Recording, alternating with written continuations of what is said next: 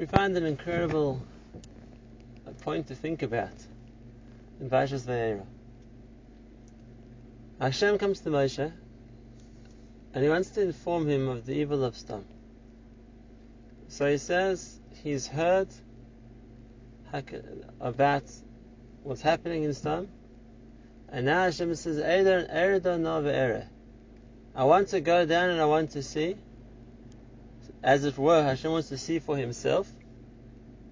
Obviously Hashem knows everything, but nevertheless HaKadosh Baruch Hu tells Moshe, tells Avram, that he wants to come down and to see for himself what's happening in Sodom. And what is that? Hakatsa Kosa.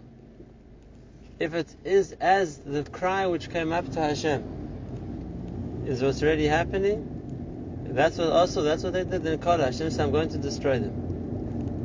What's this cry which came up to Hashem? Chazal explain, it's the cry of those who were stolen from, the cry of those who were oppressed, the cries to those who judged unfairly. And they cried out to Hashem. And Hashem hears the cry of the victim. And therefore Hashem says, I'm going to go down to Sodom to see, is it really true? Was there a justification for this cry? And if there was, then Kala, that I'm going to all get destroyed. And that leaves us with a tremendous question. There were victims in Sodom. They were the ones who were being oppressed. Those were the ones who were being stolen from. And they were the ones who were crying out to Hashem. And if their cry is justified, Hashem said, then I'm going to destroy them all. I'm going to wipe out Sodom. And we can understand Avram's reaction very well. What kind of justice is that? If you want to say the way I'm going to respond to Sodom is I'm going to punish their oppressors, I'm going to save the people who've been abused, save the people who've been victimized, then it makes sense. But if the response is, if it's really true that people are crying out of Sodom because they've been taken advantage of, then the response is going to be, I'm going to destroy them all. Wipe out Sodom. So understand what Abraham Avinu says. Hashevet Kalaaretz layasim mishpat. What kind of justice is that? Lahavdil.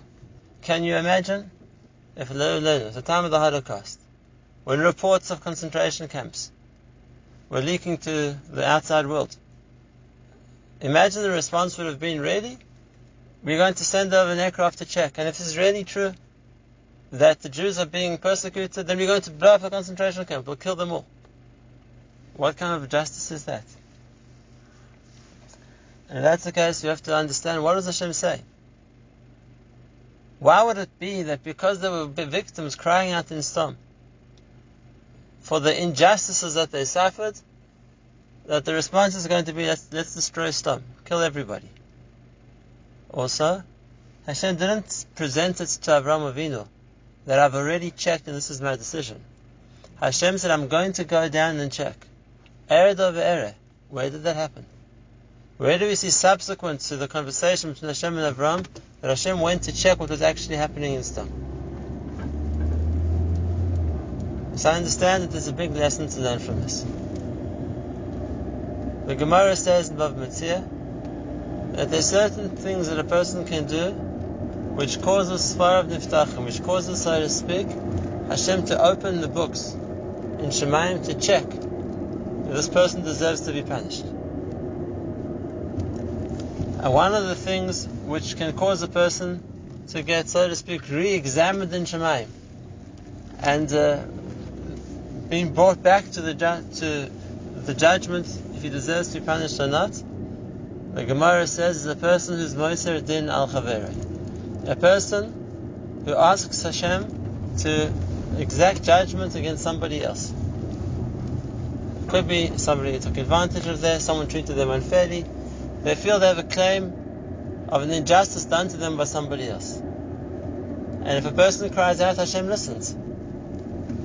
But if a person is crying out that Hashem should punish somebody for the harm that they did to that person, then Hashem examines not just the claim of was that person treated unfairly or not, and does the person who oppressed them, who victimized them, deserve to be punished, But when Hashem is judging, He looks at the person who complained as well. And He looks to see that person's track record. Because the injustice that you're crying was done to you. Are you guilty of having done the same thing? Or is that an area where you're completely innocent? And if the person who complains is completely innocent, so then HaKadosh Baruch Hu will judge the person who oppressed him. And he doesn't deserve to be punished. He did nothing wrong. But if the exact same crime that this person who was now the victim of, in different occasions, in different circumstances, he had perpetrated himself, so then Hashem is going to turn around to him and say, you're asking me to punish a person for doing this and this wrong. You've done it yourself. If I'm going to punish them, I'm going to have to punish you as well. I'll give you an example. A case came to our beis din. What happened was, a neighbor in a building wanted to build himself a porch extending out of his property. And a downstairs neighbor came to complain. And his argument was, you can't just take the property around the building belongs to everybody, and you can't decide on your own to expropriate their property to build yourself a porch without asking everyone's permission. Okay. So we asked the man, why don't you give permission? So he says, because building his balcony is going to block the air, it's going to block my light. So 1 second. You don't have any windows under where the balcony is going to be. Where is it blocking your air or your light? So he says, it's true, I don't have any windows there, but I have a garden underneath, and by building this porch, it's blocking my garden. So one of the ayanim asked him, where do you have a garden underneath? It's the building, which the property around the building isn't private.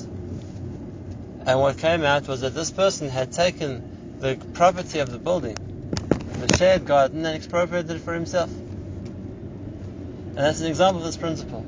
You're coming to complain about somebody else taking advantage of shared property of the building. You've done the same thing yourself. And therefore, what was psaq din? That no one can take property belonging to the building without the express permission of everybody in it. And therefore, the first neighbor can't build his porch, and you're not allowed to have your garden.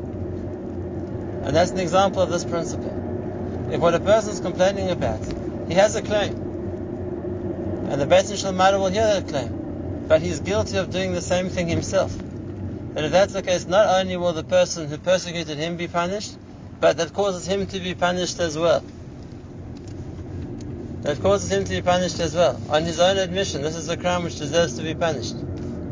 That's why if a person is Moser Din Al Khaveri, if a person is going to ask Hashem to punish somebody else, if he is guilty of doing the same, he's going to get punished as well. Another example, someone here in the community came to complain to me that they had, on the Shabbos, they had all their children's bikes and toys and everything else. And one of the neighbors let their children, so to speak, take his children's things without permission. Inspired it, they took it for themselves, they used it without asking permission.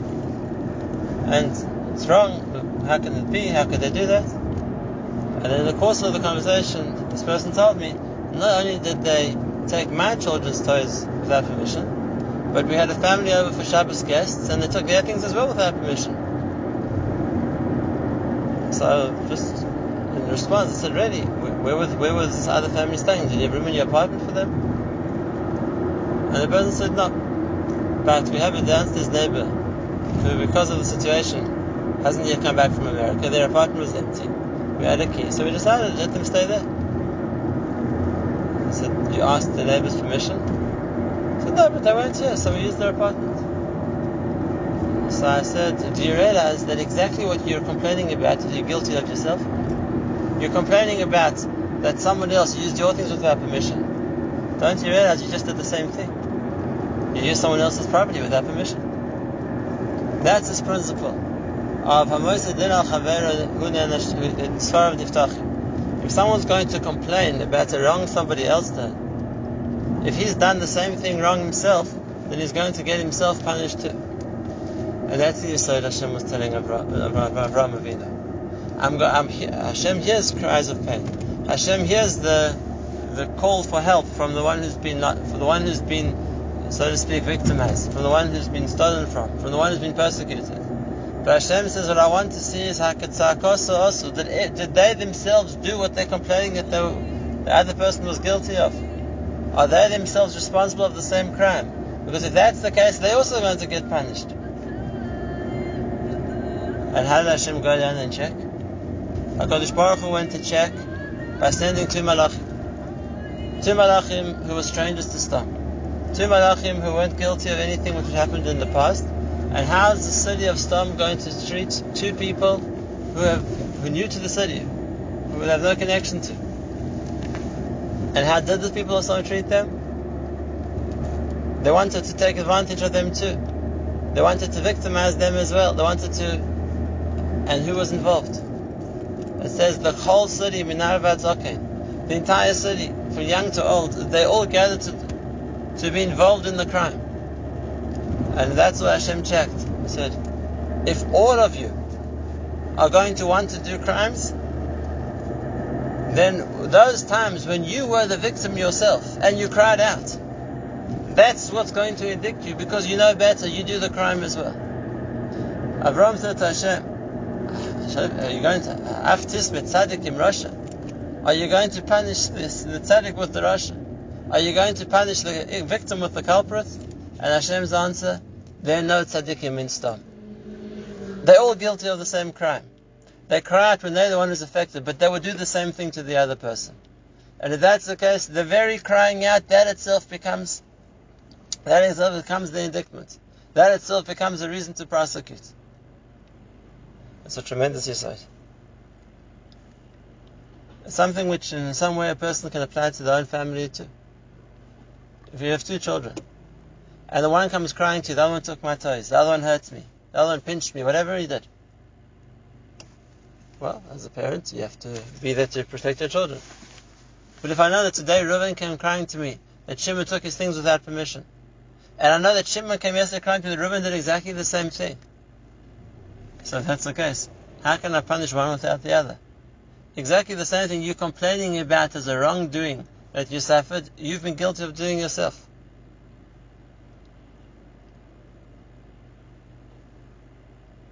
That's a principle we learn from Stam. It's a principle which we can apply to current events as well. If there's a place which makes himself look like the victim, that innocent children and women are getting killed, the people of civilians were suffering, is that a claim? It's a claim.